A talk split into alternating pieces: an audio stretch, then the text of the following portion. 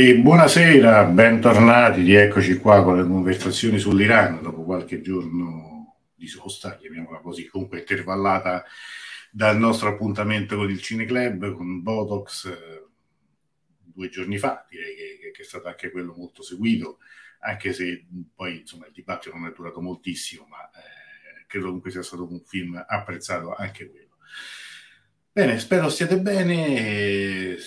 Adesso dopo un po' di, così, di rallentamento dovuto anche ai ponti, alle varie, varie situazioni di questo tipo, ma eh, riprenderemo a strombattuto perché ci sono anche parecchie cose di cui sicuramente parleremo nelle prossime settimane, questioni di attualità, approfondimenti anche su libri diversi che, di cui vorremmo parlare e ricordando poi sempre gli appuntamenti con il cinema cinema importantissimo perché? Perché eh, domenica sera, domenica prossima, domenica 7 maggio, noi avremo un nuovo appuntamento, questa volta con un film in, in esclusiva che è World War III, eh, Jang e Vom di Uman Seyedi, che in questo momento è nelle sale in Iran. Eh, in Italia non è ancora assolutamente uscito, eh, voi lo potrete vedere sottotitolato, sottotitolato in italiano, sottotitolato da me tra l'altro, e se insomma iscrivendovi a questo modulo che trovate nel, quindi commenti che credo che poi molti di voi già conosciate.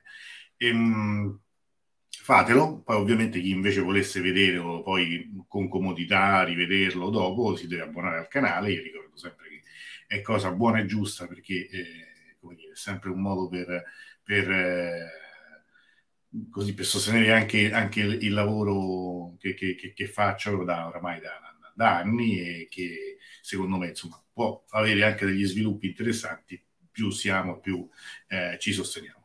L'ultimo ultimo, così, eh, appuntamento da ricordare, insomma, prima di entrare nella diretta questa sera, è quello col gruppo di lettura. Eh, il libro di maggio, ne parleremo il 29 maggio, quindi manca ancora un po' di tempo, è sull'amore e altre cose di Mustafa Massur. Anche di questo Trovate ovviamente, ho mandato a suo tempo le, il link per iscriversi, perché mh, sapete il gruppo di lettura non lo mandiamo integralmente in, in diretta, ma cerchiamo di essere eh, tra di noi e poi semmai estraiamo qualcosa da, da lì. Allora, buonasera Jacopo, buonasera Enzo, Fabio, Federico Angela, diamo il benvenuto all'ospite di questa sera, così entriamo anche nel, nel, così, nel vio della trasmissione, perché questa sera parleremo di un, direi, di, un, di, un, di una realtà, di un progetto che che per molti versi è anche molto simile al nostro, quello di Rusa, anche più ampio.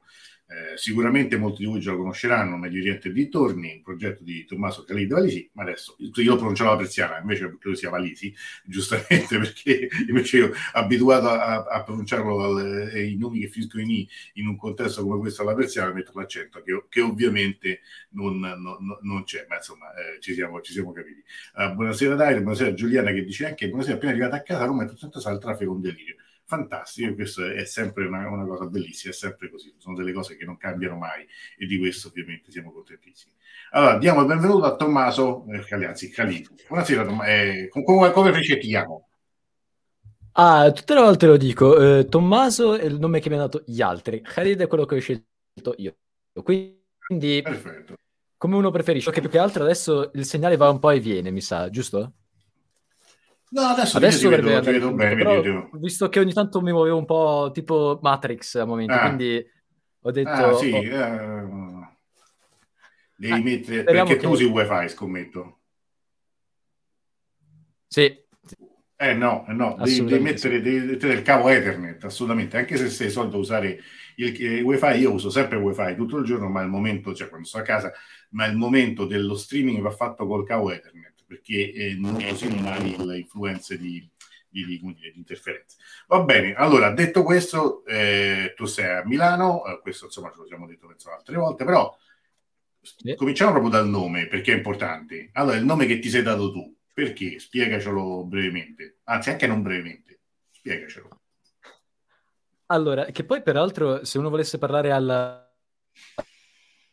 lunga di fatto da lì perché in realtà la caratteristica, cioè Medio Oriente di Torni perché nasce? Perché si collega in qualche maniera mm. proprio alla mia storia personale, nel senso che quando io avevo 15 anni, se volete poi vi racconto anche la storia, però come preferite voi, fra l'altro, ciao Lorenzo, ascolta, ascolta. ci conosciamo da un sacco, e, e, e appunto con la mia conversione all'Islam a 15 anni senza conoscere assolutamente nulla dell'Islam. E di conseguenza io mm. poi da lì piano piano, inizialmente ero più concentrato magari sul Corano, queste cose così. Poi nel corso del tempo, in realtà abbastanza presto, mi rendo conto che erano degli anni un po' particolari quelli, quindi era post 11 settembre, erano stati ancora gli attentati, Charlie Hebdo, io mi ricordo che quando io ero a scuola appunto c'era stato l'attentato eccetera, e quindi nasce anche il desiderio di non solo sapere cosa dice la religione, fra virgolette, ma anche cosa dice proprio la popolazione che la pratica, fra virgolette. Quindi inizialmente più che altro mondo arabo e Maghreb, ma poi certo. ho aggiunto dei... Fra l'altro l'ultimo libro che ho letto, che uscirà, di cui uscirà il video a breve, è proprio persiano, bellissimo peraltro. Quindi se vuoi poi parlare un po' di quello. E, certo. Ah, quello lì è un capolavoro, bellissimo. Cioè, io proprio, se vai a vedere i commenti che ho fatto, sono delle cose proprio mezzo. E io in generale non do i voti, però era per mettere in ordine di grandezze l'incredibile bellezza di quel libro. Però fatto sta che nasce un po' così inizialmente, nel senso che quelle erano le basi, poi cosa succede? Io quando finisco il liceo inizialmente devo fare università, però poi nel giro di po- pochissimo, visto che non è chiari, andavo molto bene nelle materie che mi piacevano tanto e molto male in quelle che mi facevano schifo, ma tipo un anno mi ricordo, il mio primo anno, quando venni bocciato al liceo, io avevo di media in greco due. Ma due mm. nel senso che ecco, uno ecco. fisso a ogni versione e tre ad ogni interrogazione. Infatti, eh. Mi però, regalo un voto ecco, eh, perché prof, ma lei mi dà due o tre. Ah, no, dai, ti do tre.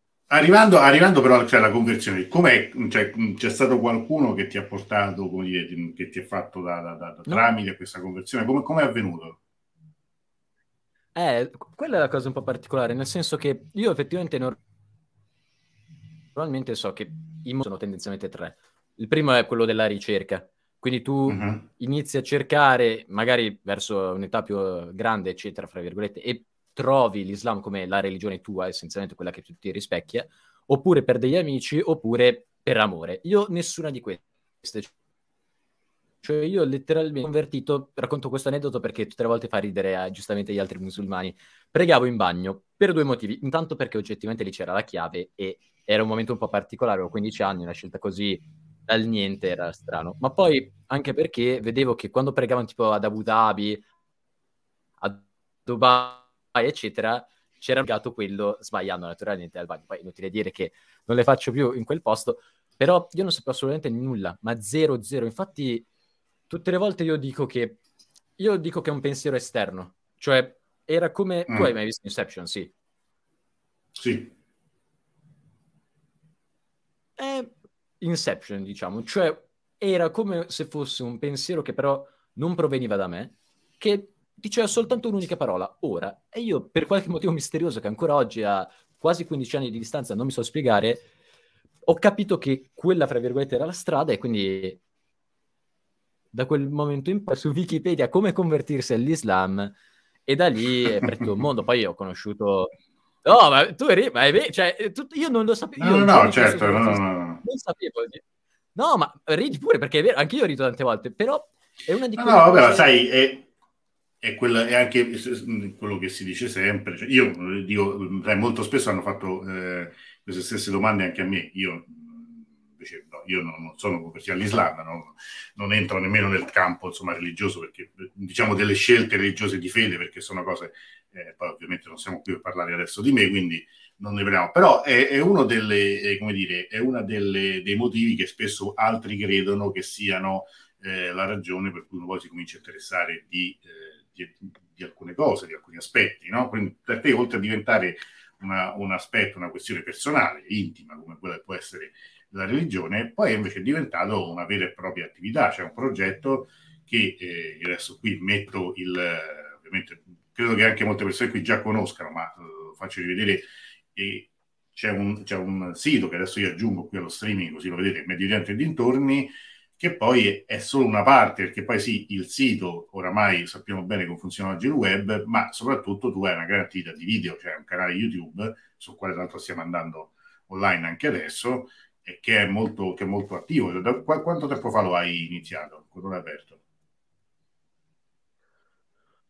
Ah, il progetto tutto nel 2018, poi ho provato a fare video dal 2019, ma inizialmente non anche per un fatto di attrezzatura banalmente, non riuscivo ad ottenere quello che volevo, o meglio, paradossalmente ho fatto un video, mi ricordo ho preso 30.000 views, il primo video che ho fatto mm. vero, il problema era che e c'entrava l'Iran, tra l'altro, in quel caso, adesso che ci penso, perché è, do- dopo che uccisero Soleimani, quanti pensavano sì. che ci dovesse essere la guerra mondiale, essenzialmente. Quindi io oggettivamente ero molto preoccupato e quindi feci un video dove essenzialmente dicevo, guarda, è successo questo fatto, stiamo allerta. E andò benissimo. Poi in breve tempo mi sono reso conto che i video di notizie, fatti anche magari sporchi, dico corretta, non perché avessi detto sì. idiozie, però molto in fretta, molto raffezzonato, nel momento in cui entra un po' in circolo va molto bene. Poi la verità è che io, oltre a quello che nel corso del tempo è andato migliorando, adesso grazie a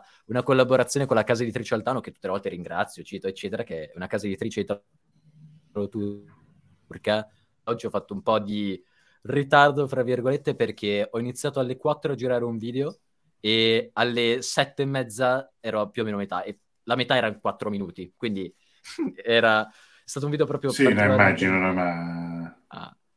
Partita... no, no, ma anche perché questo è una cosa che spesso non si... cioè chi, chi non se ne occupa non lo, non lo capisce, ma in realtà è, è, un'attività molto dispendiosa dal punto di vista anche delle energie, perché tu devi veramente gestire qualcosa che poi magari va in un minuto, e scusate, in un video di pochi minuti, ma in realtà dietro c'è un lavoro veramente di ore e ore e ore.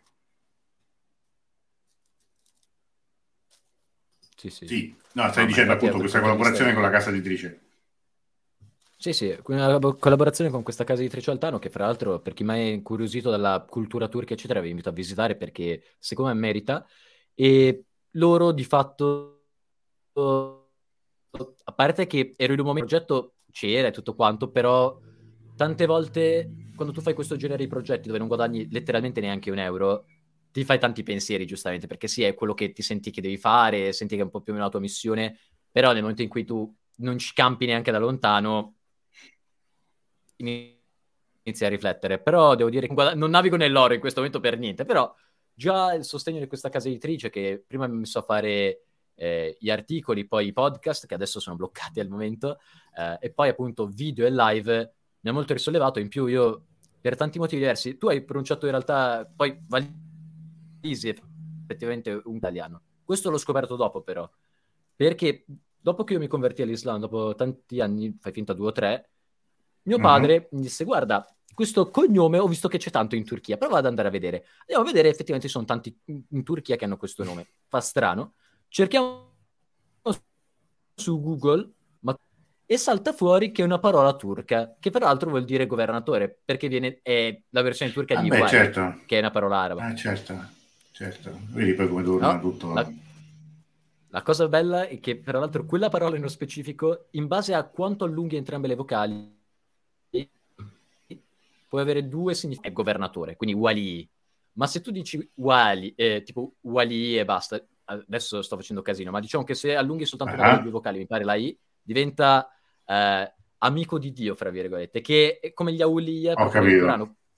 Quindi anche quello è interessante anche questo, comunque sicuramente affascinante. Senti, io ti volevo chiedere, no, vedendo appunto qui nel, andando su, sul tuo sito, e, mh, ovviamente mediante dintorni, ha un logo che anche questo diciamo ha già una, dire, una storia, nel senso che, eh, che, che, che me ce lo spieghi un momento, no? perché non è un, non, anche, anche, anche, un logo può avere, può contenere al proprio interno poi tutto insomma un eh, una cosa ve lo faccio vedere meglio perché ero sull'altra scheda, ma eh, lo, lo, apro qui, un po' più grande, ecco, lo metto centrale e perché non mi si vede? No, vabbè. Comunque questo, questo logo qui in alto, non so perché, ecco, ho sbagliato, scusate la scheda, eh, adesso ci dovremmo essere finalmente... Ah no, perché mi apre un'altra scheda, vabbè, non importa. Allora, adesso, adesso lo, finalmente lo, lo farò.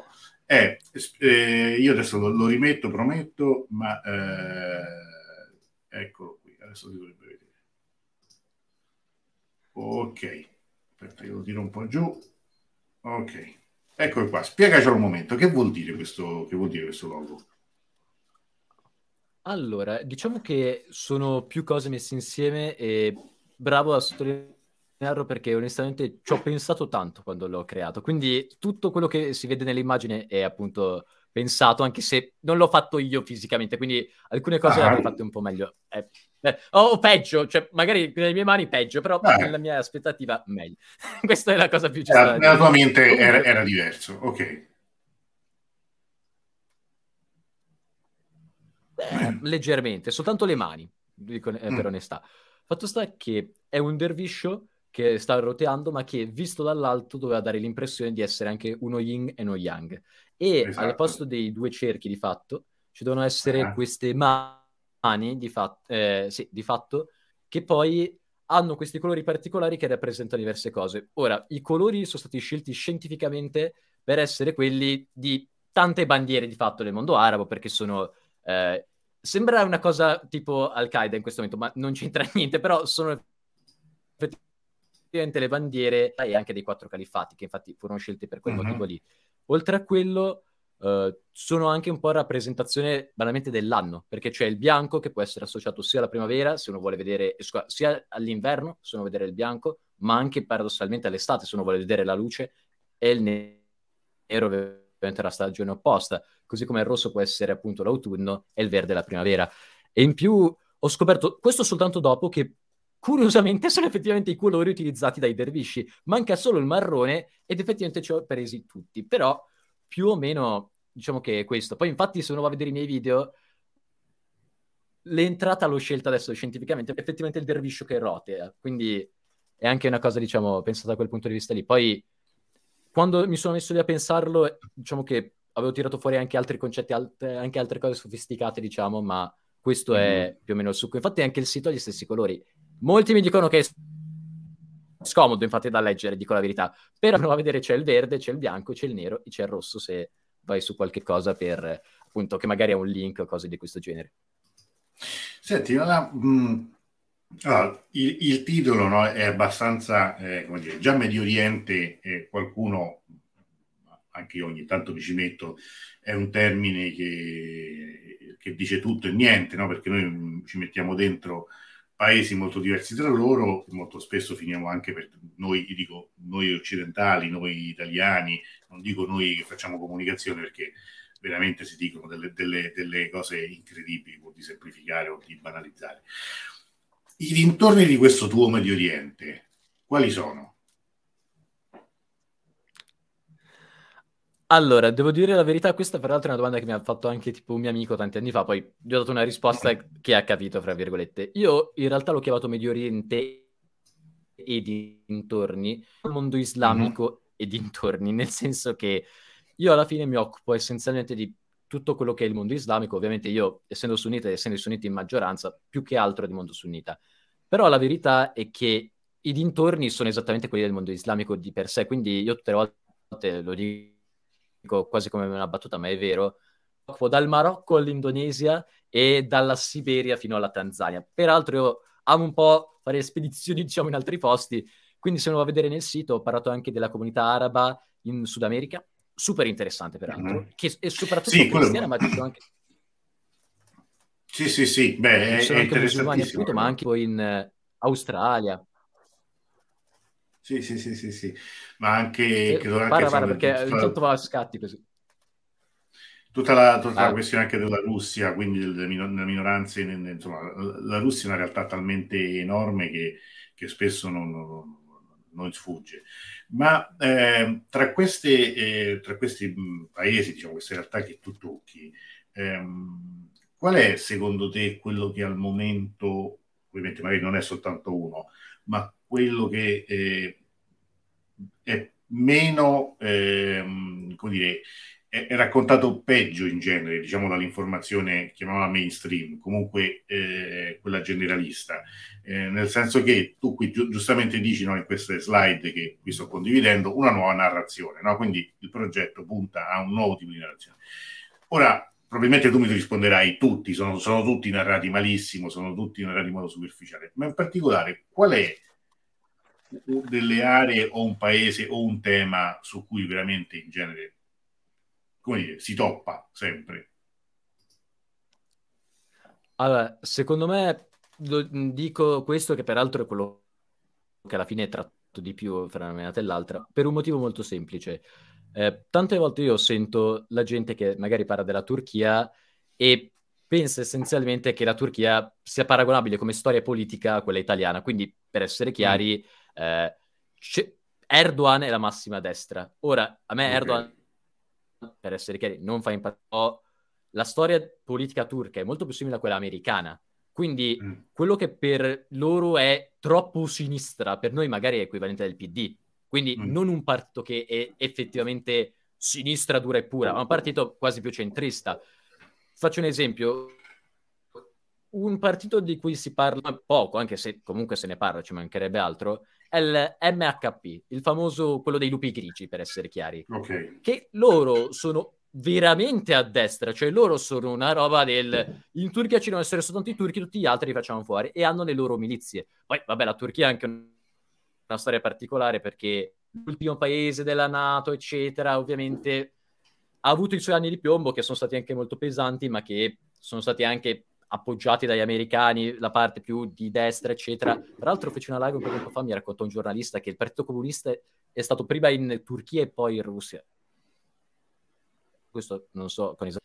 Anche quel fatto lì, cioè, è molto difficile parlare della Turchia bene, perché il problema è sempre che ci sono più dimensioni di quel paese. Io lo amo alla follia, poi adesso sto imparando anche il turco, però è molto difficile parlarne in realtà a livello proprio totale, perché non c'entra niente veramente l'estremo con l'estremo occidente della Turchia, proprio a livello geografico e a livello di popolazione. Un esempio cretino, se vai sull'Egeo, la gente normalmente beve alcolici, pur essendo musulmana, però non ha problemi nel berli. Se tu vai nel Kurdistan, per carità, potresti anche trovare quello che beve, ci mancherebbe altro, però certo. sono mo- molto, più, molto più attaccati a quel fatto, quindi è un paese, cioè parli proprio in maniera diversa quella realtà. Eh, nella stessa Istanbul poi non ne parliamo, cioè lì è il centro del mondo di fatto, quindi vai al quartiere quello più religioso che sono tutti fissati e poi vai in quell'altro dove, che ne so, c'è il travestito che balla o delle cose così. Ora, ovviamente non è che ci sia nell'altra, però è per far capire che è molto difficile parlarne. Poi anche i turchi che sono sparsi per il mondo, poi ce ne sono anche altri paesi, eh. però quello penso che se ne dovessi dire uno di quelli che sono un po' più esperto, perché magari anche di Indonesia si parla male, però io non sono così esperto di Indonesia No, ma anche perché, sai, è interessante quello che dici perché... Abbastanza... No, perché in genere, sai, di Indonesia se ne parla proprio poco in generale, quindi è un paese che molto spesso è ignorato dalle nostre cronache, mentre la Turchia, di Turchia per forza siamo obbligati a parlarne, anche se, anche se magari molti non vorrebbero, ma lo stesso potremmo dire, eh, per esempio, anche di molti paesi del Nord Africa. Cioè, io ricordo Mm, io oramai sono passati un po' di anni dall'ultima volta che ci sono andato, ma la Tunisia è un paese stato estremamente piccolo ed estremamente vicino a noi, cioè veramente è, è, è, è, vicinissimo alle nostre coste, ci sono tutta una serie di relazioni anche eh, culturali, commerciali, antichissime, cioè vanno veramente da, cioè, da Cartagine, quindi insomma parliamo veramente di, di millenni. Eppure io non so quante persone, cioè quanto studio, cioè quanta ricerca sia stata poi effettivamente condotta, per esempio, sulla storia della Tunisia, cioè su, o, o, l'Algeria, eh? cioè nel senso di dire, passato il momento, no, oramai, e sono passati oramai tanti anni, delle lotte indipendentiste, di tutta la questione poi del, ehm, della decolonizzazione, eh, come dire, eh, sono realtà talmente vicine a noi che è impossibile eh, non, non conoscerle, eppure siamo riusciti e riusciamo anche su questo a fare una grande confusione o comunque a, a, no, a, a non seguirlo. Cioè, non so, la, la Tunisia, eh, dico la Tunisia anche più dell'Algeria, ma l'Algeria è stata in fondo il primo paese poi in cui, eh, no, con, nel 91, poi la guerra civile, che è stata una cosa terribile, terribile ed è avvenuta a un passo da noi.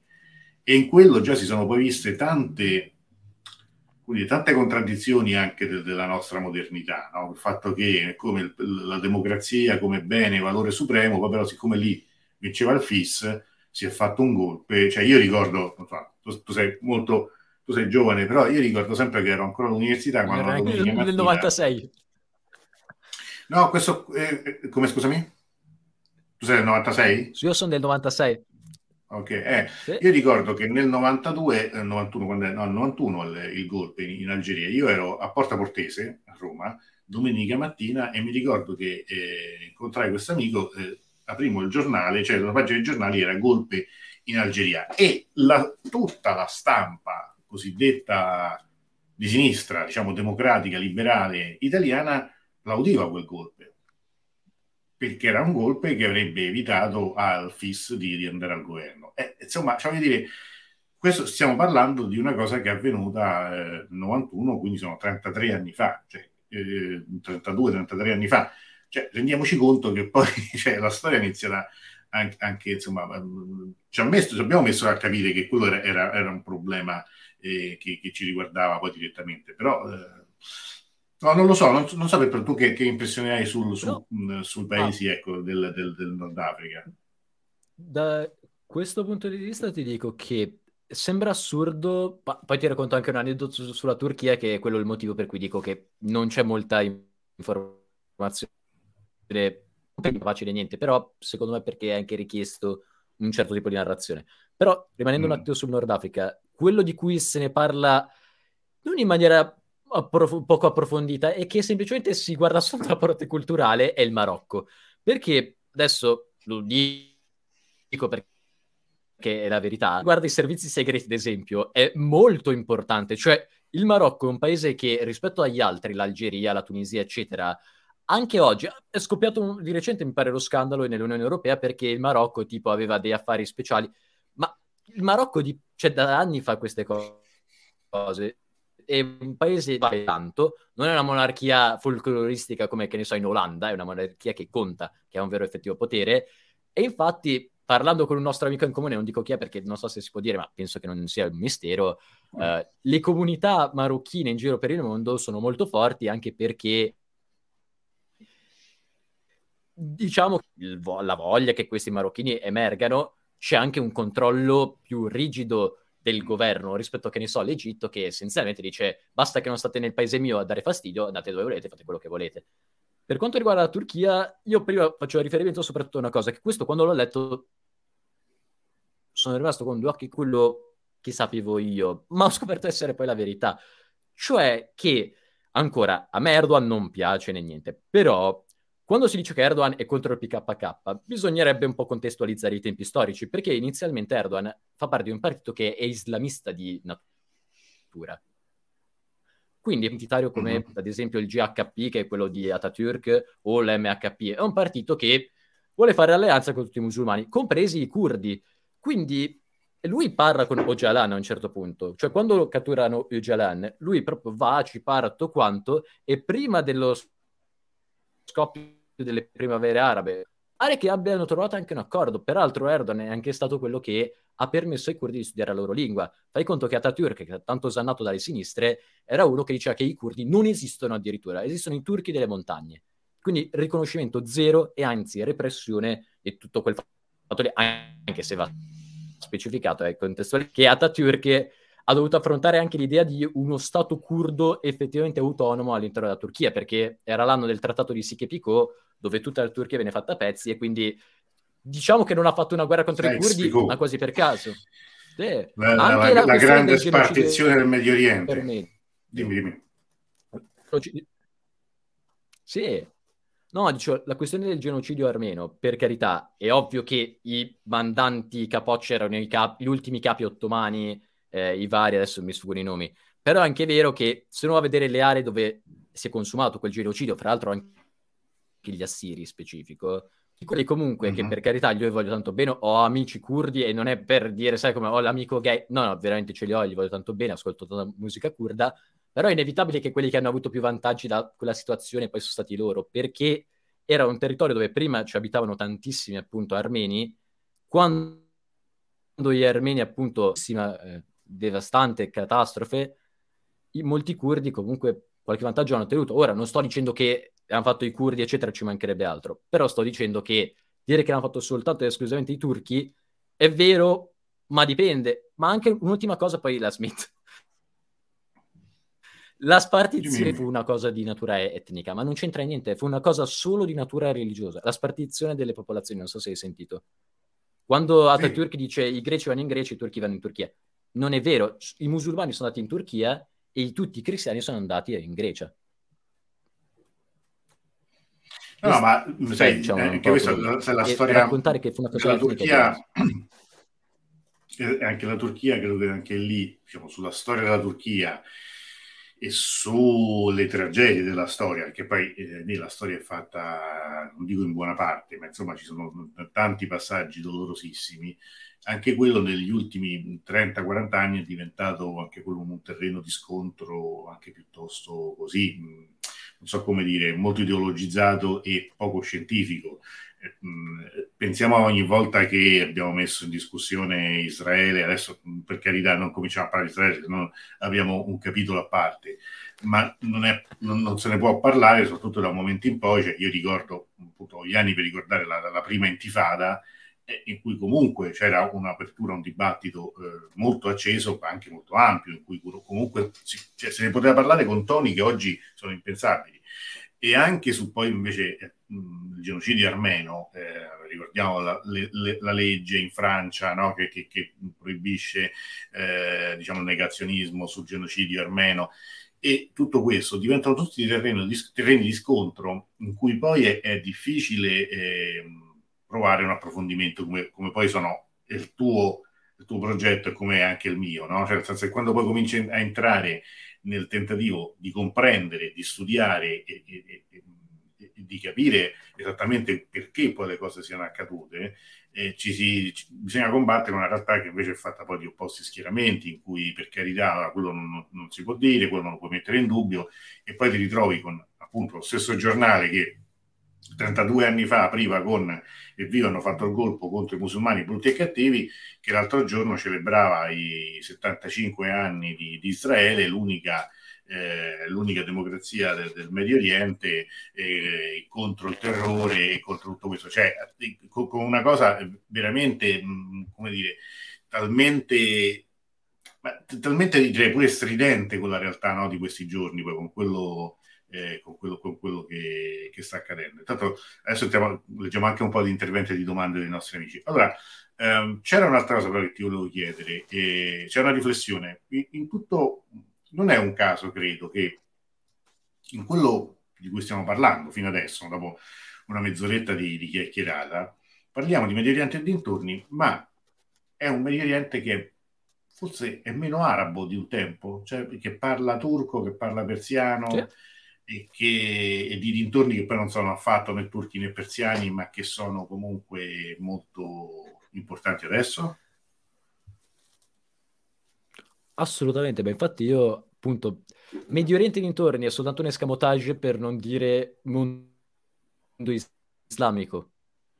Quando io ho aperto quel progetto c'erano già tanti progetti religiosi e non volevo che si pensasse, ah, questo è uno che per dire ti legge il Corano. Per carità, eh, ci sono state delle volte in cui ho letto il Corano e tutto quanto, però non voglio che la cosa sia limitata a quello. E per dire, io, per carità, eh, vado in moschea ogni venerdì, faccio tutte le cinque preghiere, però io non sono un imam, non mi ritengo tale, faccio tante idiozie, ho dei tatuaggi, quindi non volevo neanche che passasse quel concetto lì. Poi so benissimo che, avendo io una storia così particolare di conversione, anche oggi mi sono arrivate due domande del guarda, io mi vorrei convertire, come faccio, eccetera. Una cosa, diciamo, staccata. Non laico perché è una, una, parola che mi piace, ma fino a un certo punto, ma proprio mm-hmm. libera. Quindi è Ramadan, si parla più di religione. E Natale, facciamo uno speciale sui cristiani per tante volte, oppure sugli ebrei quando è la loro festa, o anche su altre religioni che magari non sono neanche religioni. Ho parlato anche tanto di atei, vincolarmi da quello, però la verità è che per dire, ho fatto anche tanti articoli su, che ne so, il Senegal, mi ricordo,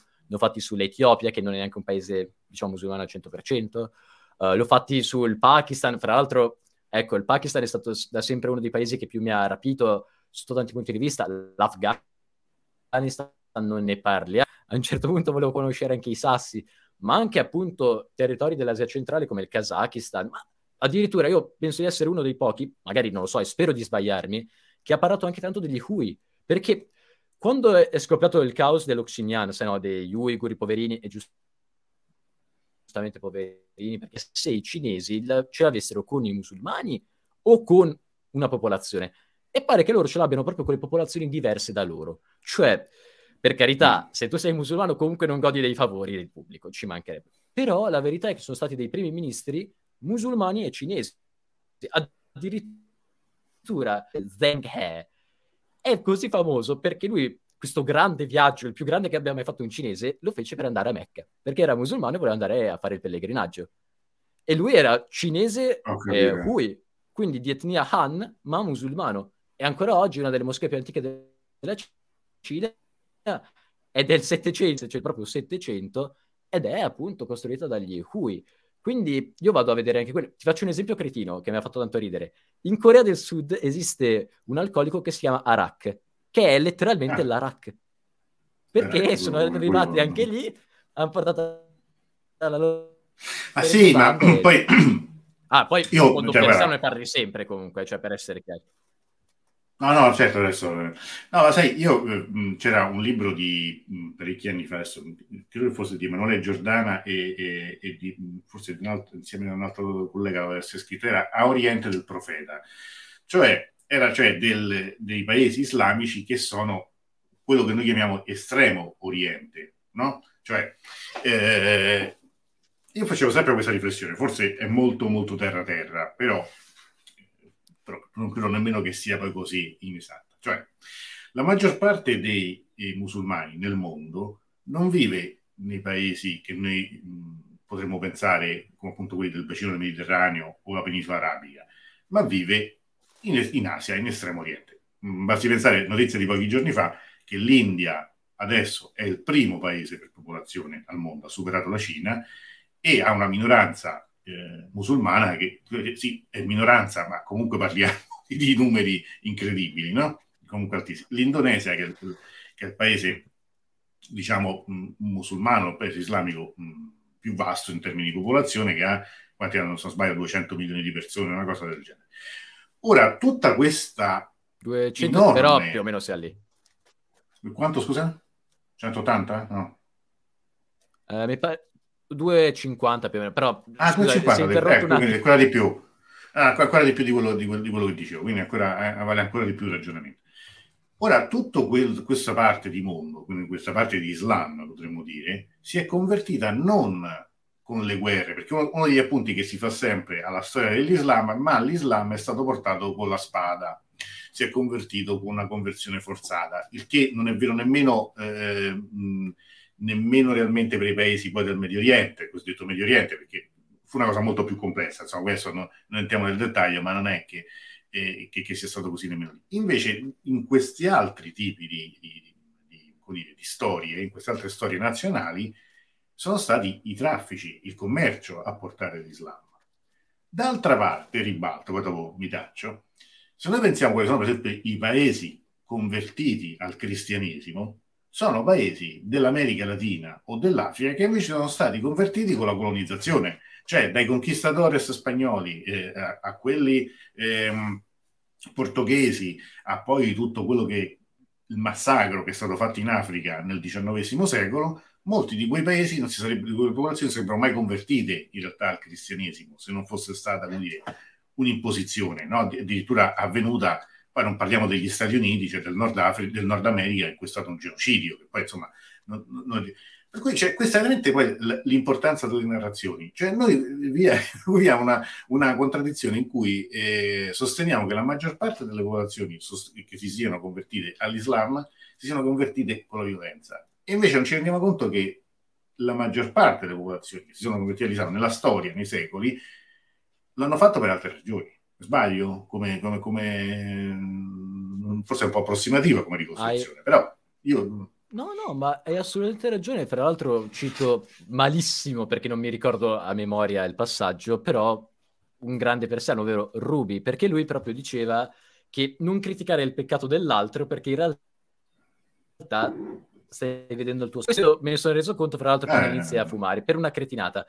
Cioè, se tu fumi, eh, prima che tu fumi non noti la gente che fuma.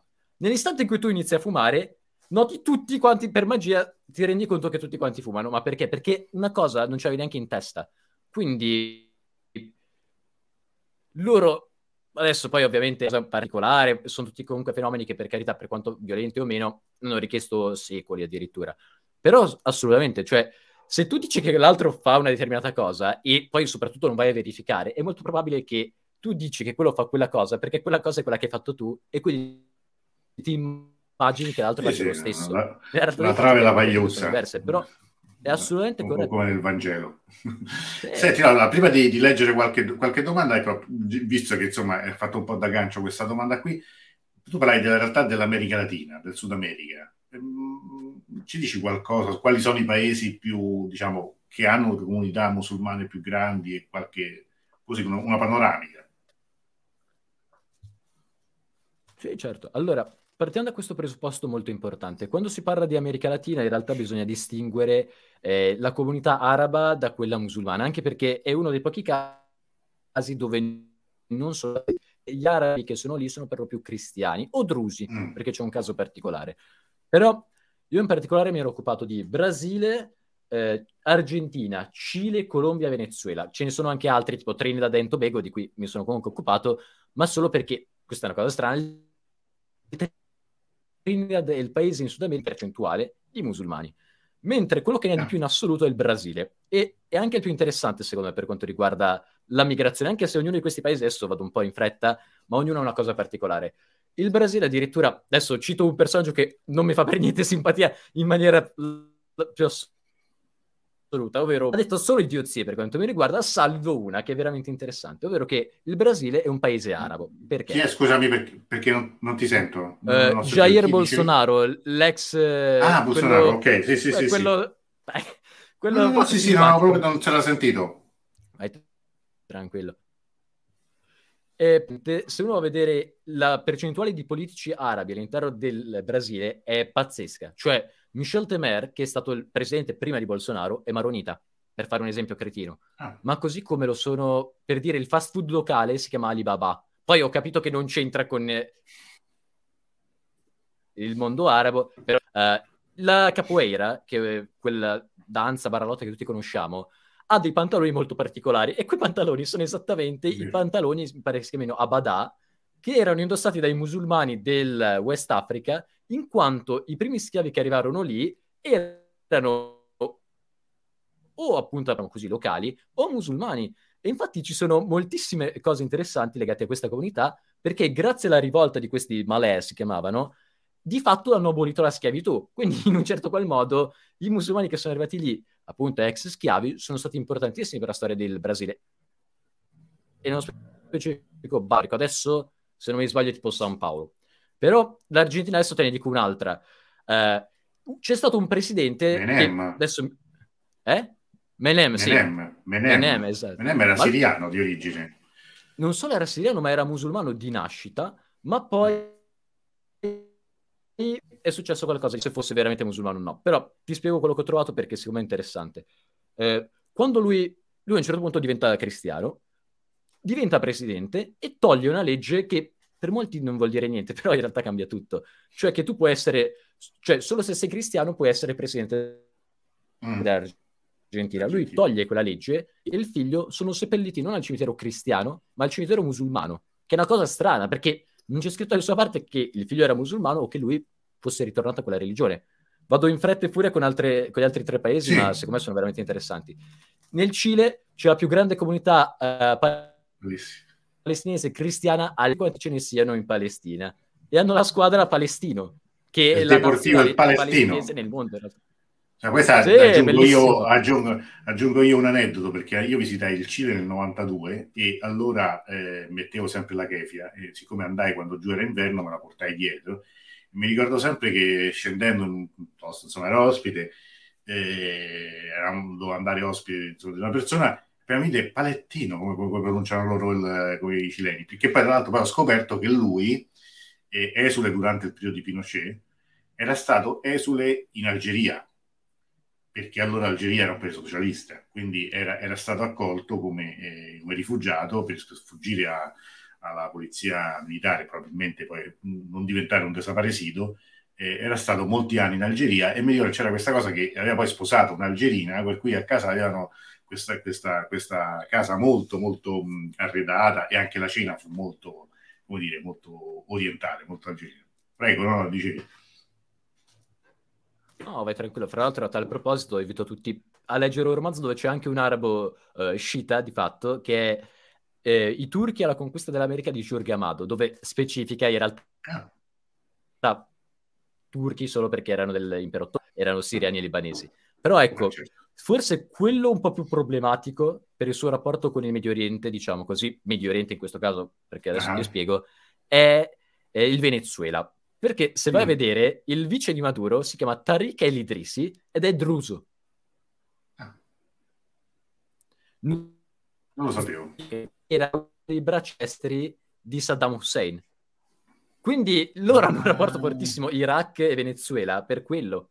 Ed è una roba assurda. E c'è Little Venezuela tipo nei dintorni di Damasco. Perché è un caso più unico che raro, quello è bellissimo. Pochi casi appunto in cui c'è stata anche un'immigrazione di ritorno, quindi alcuni che erano siriani, erano andati a vivere in Venezuela, a un certo punto tornano e aprono questo quartiere, adesso mi sfugge il nome, però mi pare che si chiami Suede, una roba del genere, che è nei dintorni di Damasco, dove puoi ascoltare musica venezue- eh, venezuelana, è una delle bevande più diffuse in Siria. Uno ovviamente... Asso- non so se... Com'è che si chiama quella bibita, quella nella roba tonda, con la cannuccetta? Mate, giusto? Eh, il mojito. Ah, il mate, scusa, pensavo no, addirittura al cocktail. Il mate. mate. Il mate, il mate, mate sì, mate. Che, è argent- che, è una cosa tipicamente sudamericana. In Argentina, lo, lo, che è un'erba, Però... cioè un oh. eh, infuso. È la seconda, dopo tipo il caffè. ah, vedi, non, non, lo sapevo questo. Non so. Beh, d'altra parte ci sono queste storie poi di torno eh, Sud America. Eh, è pieno di tutto. Allora, ultimi, nell'ultima parte vorrei dedicare ecco, qualche domanda, ovviamente che giro a te. Qui eh, Luca Boffa ci chiede che ne pensate, che lo dico perché non ne so assolutamente nulla, del folk islam, ovvero l'islam mischiato col folklore pra- eh, pratico in, praticato forse in Indonesia e in Malesia? Allora, è una bellissima domanda perché vuol dire che già ho una conoscenza approfondita. Uh, diciamo che dà adito a tante cose strane. Rimanendo sempre in Sud America, è, è questo. Cioè, quando a un certo punto arrivarono questi migranti barra braccianti indonesiani, si divisero in due parti. Una parte che voleva seguire, tra virgolette, l'Islam e quindi si voleva orientare verso la Mecca, un'altra che diceva, visto che io in Indonesia mi orientavo in quella direzione, un paese completamente diverso, continuerò ad avere la stessa direzione. Ma poi lì, ne è una cretina, ma ce ne sono tantissime altre. Ne ho parlato nell'ultima diretta che ho fatto con Luca, eh, scusa, con Lorenzo Carbone da Incontri di Storia. Fa morire da ridere perché lì il sacro e il profano si mischiano continuamente. Ad esempio, una grande città, tra l'altro a maggioranza musulmana, ma proprio di quelli rigidi, quasi tipo Arabia Saudita, c'è la montagna del sesso sacro. Cos'è questa montagna del sesso sacro? Ogni volta che c'è, tipo, eh, cambia il mese lunare, devi andare lì fai la tua offerta a, a questo Sufi che è morto da tanti anni questo suo mausoleo, chiedi quello che vuoi e poi, se vuoi veramente che la cosa si esaudisca, devi avere un rapporto sessuale con la prima persona che ti capita, ovviamente del sesso opposto, perché non, non così liberi fino a un certo punto. Però è un'usanza che palesemente c'era già da prima, ma molto tempo prima, che poi c'è anche un po' di difficoltà perché da una parte la si vorrebbe eliminare, dall'altra c'è una grande parte di indonesiani musulmani e anche abbastanza religiosi e tutto quanto, che però ci tengono. Dovrebbero tenere, oramai è abituale, esatto. capisco. Senti, no, qui c'è un'altra domanda, Rita, eh, scusa, Rita che eh, chiedeva della Cina, in parte ne abbiamo, abbiamo parlato prima, eh, non so se c'è qualche altra cosa che vorresti dire sull'Islam in Cina, ah, qualche precisazione è enorme come tema, me ne rendo conto, però... Uh, l'unica cosa che sul secondo che appunto gli uiguri quindi sono una popolazione per lo più turca e anche per questo loro non li amano molto, mm. c'è da dire che la cultura cinese Hui, quindi quella degli musulmani proprio cinesi di fatto, è interessante perché si lega molto alla Persia, ma per un motivo semplice, il commercio, come dicevi prima. Cioè, effettivamente dei cinesi che sono rimasti, fra virgolette, non mi piace a dire, ma per intenderci, puro sangue cinesi, e altri che in realtà sono musulmani perché si sono uniti magari a dei commercianti persiani, per lo più, ma anche arabi, che venivano lì appunto a fare le loro compravendite. E una cosa bellissima che vi invito a vedere, c'è un video Al Jazeera che dura 30 minuti più o meno, ma consigliatissimo, è che lì hanno fatto una delle arti secondo me più straordinarie che esistano, ovvero un mix di calligrafia fra la calligrafia cinese, che già ha una storia sua pazzesca, ah. e la calligrafia invece araba, che sono delle cose Bello. che proprio... è pura arte, stile, però è veramente bello. E no, poi che hanno avuto anche dei, delle figure politiche importanti, che erano Hui, molti sono poi scappati a Taiwan, non tutti ovviamente, la maggior parte è rimasta in Cina, ma c'erano proprio dei colonnelli e cose così che erano effettivamente musulmani e cinesi. E poi la, la seta è nata lì, quindi naturalmente c'entra anche per Beh, certo, poi via, c'è stata la battaglia di Talas. Certo, certo, certo. certo. Ah, invece, ecco, Jacopo ci suggerisce, parlando prima della Turchia, Dio Anatolia, è un libro interessante. Mm, io uh, confesso di non conoscere. Non eh, eh, ma se ci metti io, anche, lo cercheremo, lo cercheremo sicuramente, se, se, se, ci puoi mettere poi dopo. Jacopo chiedo insomma di mettere il, l'autore. Sempre Luca di nuovo, ma il Corano che ne pensa degli ebrei? Allora, partiamo da questo... È... No, come uno lo affronta, senso, perché da un punto di vista islamico, quindi il Corano, gli ebrei sono visti bene tanto quanto i cristiani, forse leggermente di meno, ma perché si ritiene che i cristiani, avendo anche Gesù di fatto, che ovviamente per l'Islam è un profeta molto importante, tutto il discorso del Mahdi, che adesso lasciamo... Eh, però diciamo che gli ebrei di base sono visti bene, anzi sono i tre fratelli dell'Islam insieme ai cristiani.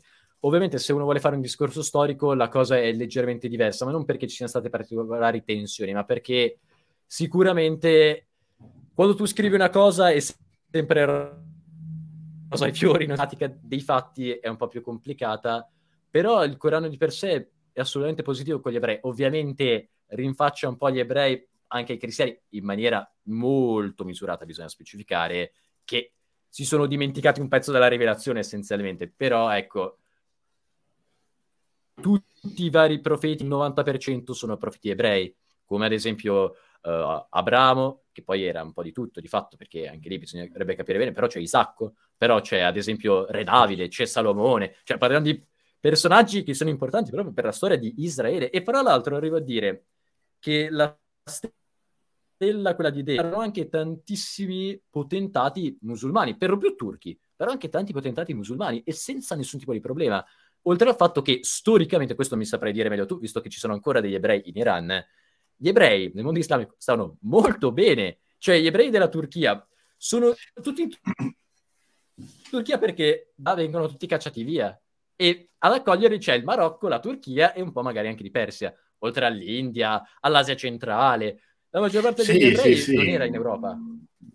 Ma no, ma sai, per la comunità eh, ebraica in Iran risale tempi di Ciro il Grande, cioè da, da, da libera, liberati dalla cattività babilonese, decidono, eh, una parte di loro dice di, di non ritornare in, diciamo, in, Palestina, ma di seguire il liberatore in Persia. E da lì nasce, nasce una comunità che è antichissima, che oggi è eh, diciamo molto oh, limitata. Nel corso dei secoli, poi ancora di più dopo la rivoluzione, eh, per, ovviamente per questioni politiche, ma che esiste e che ha una sua storia antichissima, cioè delle, le, non mi ricordo quante. Un posto in Parlamento, peraltro. Eh, sì, sì, sì, uno o due, adesso non mi ricordo se quanti sono. Sono per, per legge, appartengono alla minoranza eh, ebraica che ha anche poi delle sinagoghe assolutamente funzionanti, dire, eh, aperte. Se non sbaglio, a, a Teheran ce, ce, ne siano otto e anche il, il vecchio quartiere, il quartiere storico, una volta dedicammo una diretta soltanto a quel quartiere con, insomma, con Monica Mereo, ma parliamo di oramai quasi tre anni fa. Ah, oramai anche le conversazioni sull'Iran hanno una sua storia, e, mh, perché questa bravissima ricercatrice aveva fatto la sua tesi di dottorato proprio su questo eh, eh, quartiere storico che è proprio centralissimo ed è il quartiere ebraico, quindi è è tutta una storia che, che, ovviamente è molto diversa da quella che mm, credo mm, spesso si immagini. Oh, eh, l'ultima, l'ultima, considerazione, più che una domanda, eh, Caliburn qui dice, mi pare che nell'espansione araba dei primi secoli vi erano delle agevolazioni fiscali se ti convertivi all'Islam, anche per questo era conveniente, a differenza del cristianesimo che usava la spada. E questa era una delle cose che non avevo detto prima, e sì, cioè, ovviamente si trattò una conversione, gli stessi iraniani ad esempio molti di quelli più nazionalisti sono soliti rimproverare agli arabi no, la, la, conversione all'Islam. Di fatto, quella conversione però fu una, una, una conversione che convenne anche eh, dire, agli, a molti persiani dell'epoca. Adesso qui non entriamo nel, nel, dettaglio, ma fu tutta una questione poi legata a, a tutto quel processo di, di, di, di, islamizzazione che in quel momento eh, raggiunse, anche, raggiunse, anche, l'Italia, raggiunse la Spagna, sappiamo benissimo. Quindi è un, è un tema, tra l'altro, affascinante che poi portò anche eh, a, a, secoli di, anche di, grande fioritura culturale, di, non entriamo qui nel, nel, nel, racconto, ma insomma questa riduzione per cui a un certo punto arriva l'Islam sulla punta della spada e, ed è la nuova barbarie che viene applicata al, al, al, al mondo, insomma una parte di mondo di allora, è, è, è un po' una frottola perché mh, dove arriva l'Islam spesso prima se la passavano molto peggio in alcuni momenti, cioè dove arrivano gli arabi invasori, che per carità erano invasori,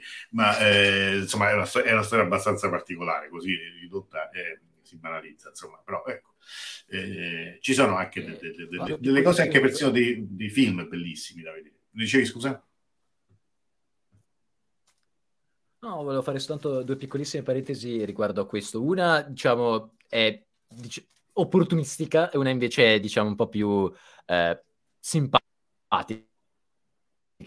vogliamo dire, che in realtà, se uno dovesse vederlo al giorno d'oggi, se tu decidevi di pagare sta tassa, però non facevi il servizio militare, che per carità all'epoca per tanti era un modo di far carriera e quindi i giannizzeri nascono anche un po' per quello. Poi giannizzeri non li tocchiamo perché è una storia veramente complessa, raccontata molto bene da... però appunto che se uno deve andare a indagare è ancora più sfaccettata per tutta una cosa dei turchi. Però ecco, se tu non dicevi pagare quella tassa, non facevi servizio militare, non potevi in nessuna maniera, non potevi fare anche altri lavori, tipo il medico, se non mi sbaglio, però, cioè, ti risparmiavi una morte quasi... Quella simpatica l'ho sentita da Massimo Campanini in un video che fece, purtroppo uh, ho visto qualche sua conferenza audio, ma poche. Però, ecco, lui diceva che quando a un certo punto iniziano a convertirsi in massa, soprattutto nel Maghreb, all'Islam, proprio per questo fatto, cioè di non pagare le tasse, diventa un problema per lo Stato che gli tornavano X soldi. Nel momento in cui loro si convertono, dicono: No, aspettate, non vi convertite, è bella la religione, però i soldi sono più belli, quindi piano piano, quantomeno, non è che spreta. Ma... È, è, è, è l'altro, dobbiamo anche ricordare il professor Campanini, che insomma scomparso due anni fa quasi oramai, anche incredibilmente ricordo sempre che eravamo poi nel pieno del, della pandemia e lui proprio eh, la sera prima aveva comunque tenuto un incontro, diciamo, in cui ha presentato un libro, se non sbaglio, è andato anche andato online, insomma, per cui è, però ecco, è, una, è, è uno dei, dei, grandi studiosi che da studiare, da leggere, di cui insomma leggere e, e prendere ovviamente che ce ne sono, ci sono tante letture che, che potremmo fare. Tra l'altro, Dimmi. Scusa se apro continuamente parentesi, eccetera. A tal no, proposito no. consiglio due libri, uno scritto da Anna Vanzani e uno da Massimo Campanini, che secondo me sono chi ti segue, cioè i sunniti di Massimo Campanini, appunto, e gli sciiti di Anna Vanzan. Magari le hai lette anche e sono secondo me sì. bellissime, sono due figure molto simili e fra l'altro purtroppo sì, scomparse sì. negli stesso periodo. Scomparse entrambe. No, eh, sì, esattamente, proprio perché la distanza addirittura di, di, di, di, pochi mesi, quasi settimane. Grande professor Campagna dice, ah, è, è, vero, è vero. Tra l'altro una cosa, no, come poi forse eh, avviene sempre, eh, i grandi eh, divulgatori, i grandi eh, studiosi erano anche estremamente, sono anche estremamente chiari, cioè, eh, questo, aneddoto eh, che, che, ricordava Khalid, cioè sembra un aneddoto, ma l'aneddoto serve pure a farlo rimanere impresso tutto questo. Cioè uno, uno, questo se lo ricorda perché attraverso quello che sembra una storiella eh, che, che, ti fa sorridere, e, e invece è una, è una, cosa che, che è importante, no? perché molto spesso invece eh, questo, un, un, eccesso di, anche di, di formalismo, di, di, anche di seriosità, no? insomma, in certe, in certe forme di di studio alla fine è anche controproducente. Bene, allora, io ora ci abbiamo fatto una nostra eh, bella chiacchierata, io spero anche che non sia nemmeno, nemmeno ultima. Qui Ciro, eh, scusa, eh, dice Ciro il Grande è il mio personaggio antico preferito. Beh, insomma, Ciro il Grande è, è, un, è un, grande davvero. Tra l'altro, sai che eh, qui rientrano un po' le, la giornata di Ciro il Grande che si celebra in, in, Iran, se non sbaglio, il 21 di ottobre, qualcosa del genere. Vorrei ricordare che una volta ci ha creato un guaio enorme in un viaggio in Iran l'ho già raccontato un'altra volta, magari lo racconterò meglio. Eh, è chiamata giornata di Cercandere perché è il giorno in cui si celebra la liberazione di, eh, di Babilonia, cioè de, in cui erano liberati anche gli, gli, ebrei babilonesi, quindi in cui lui entra in Babilonia. Quindi, come dire, è, è la, la, celebrazione di questo personaggio ha a che fare anche con, anche poi con, con la storia degli ebrei. D'altra parte, in un contesto come quello non era, non era assolutamente impossibile è possibile che non si incrociassero quelle, quelle grandi storie. E comunque sì, insomma, ancora oggi, dopo oltre 2000 anni, è un personaggio eh, che anche in Iran ha, sua, ha, il suo peso, ha il suo peso anche politico, eh, perché eh, eh brevemente, l'ho raccontato, l'ho raccontato anche in un libro, ma la giornata di Ciro il Grande, la giornata in cui si celebra appunto tutto questo, è divenuta negli, divenuta negli anni, anche dopo la Repubblica Islamica, un motivo di orgoglio iraniano pre-islamico che in alcuni casi è sfociato in contestazione e, eh, e una volta quando andavamo per impedire che ci fosse come dire una grande um, afflusso di persone nei, nei luoghi più eh, importanti del, della storia legata ai persiani chiusero così debotto come si dice a Roma eh, Pasargad, Persepoli, eccetera, eccetera. Noi stavamo lì con un gruppo e quindi ci, ci, ci crearono un guaio, un grosso guaio. Questo eh, purtroppo non era colpa di Ciro, era colpa di, di chi nel governo iraniano, nell'autorità, nel potere giudiziario, ebbe questa idea geniale di, di, di chiuderci tutto proprio in faccia. E, e vabbè. Allora, mette qui eh, ultima domanda, ma nei paesi islamici Halloween è festeggiato?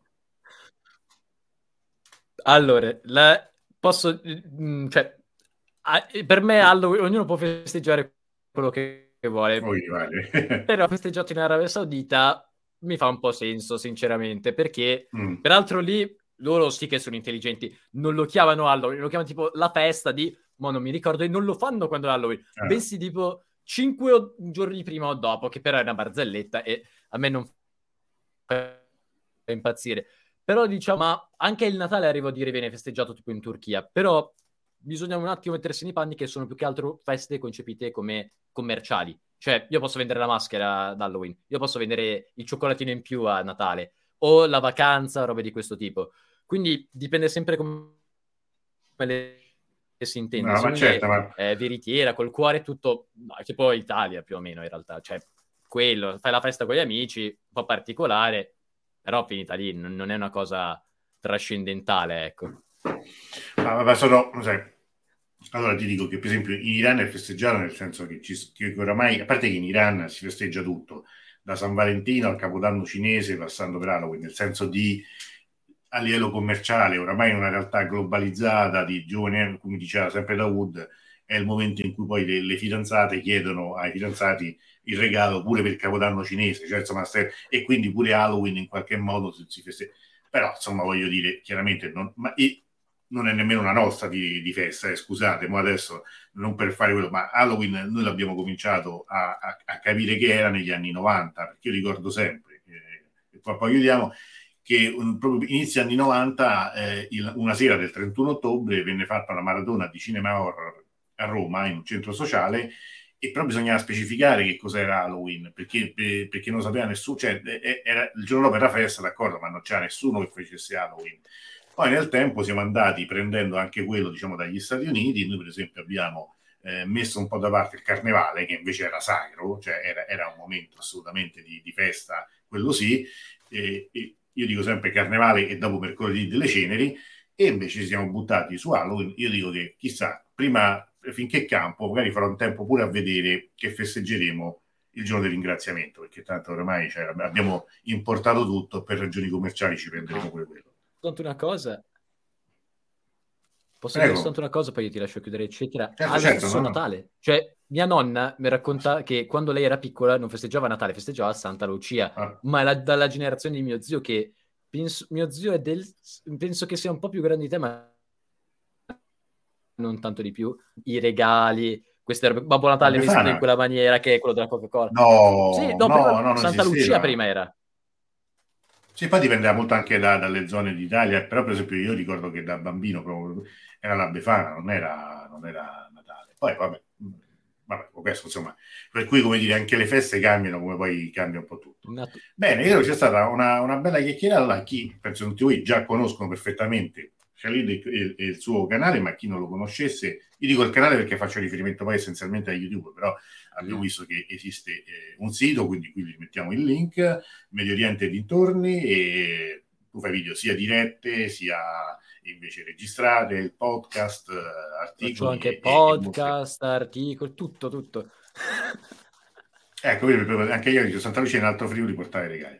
Allora, iscrivetevi, iscrivetevi al suo come siete iscritti al mio o viceversa, perché tanto non costa nulla, ma a noi ci aiutate perché comunque abbiamo una visibilità maggiore, cliccate, attivate le notifiche, così restiamo sempre tutti in collegamento e dire, possiamo fare anche belle cose insieme. Speriamo sempre, almeno noi ci proviamo sempre.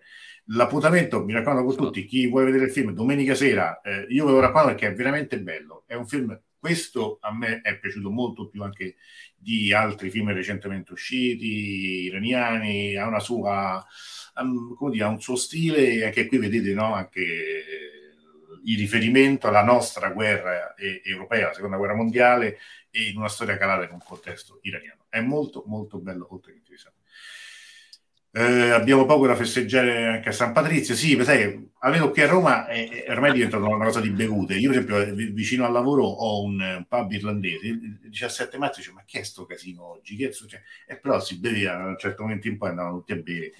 Ma la Vergine Maria è importante per l'Islam. Di questo magari ne riparleremo ancora perché una volta abbiamo fatto una diretta con Dawood Abbasi proprio eh, a Ferragosto in cui parlavamo appunto della figura eh, di Maria nel Corano. Quindi la, la potete recuperare sicuramente, ma torneremo a parlarne. Grazie a te, Jacopo, grazie Khalid, eh, rifacciamo presto, insomma, altro. E io ringrazio te, buona serata e buon lavoro ovviamente per tutto e complimenti. E, e a tutti quanti grazie. ringrazio per essere stati con noi e ci vediamo prestissimo. Buona serata a tutti. Alla prossima.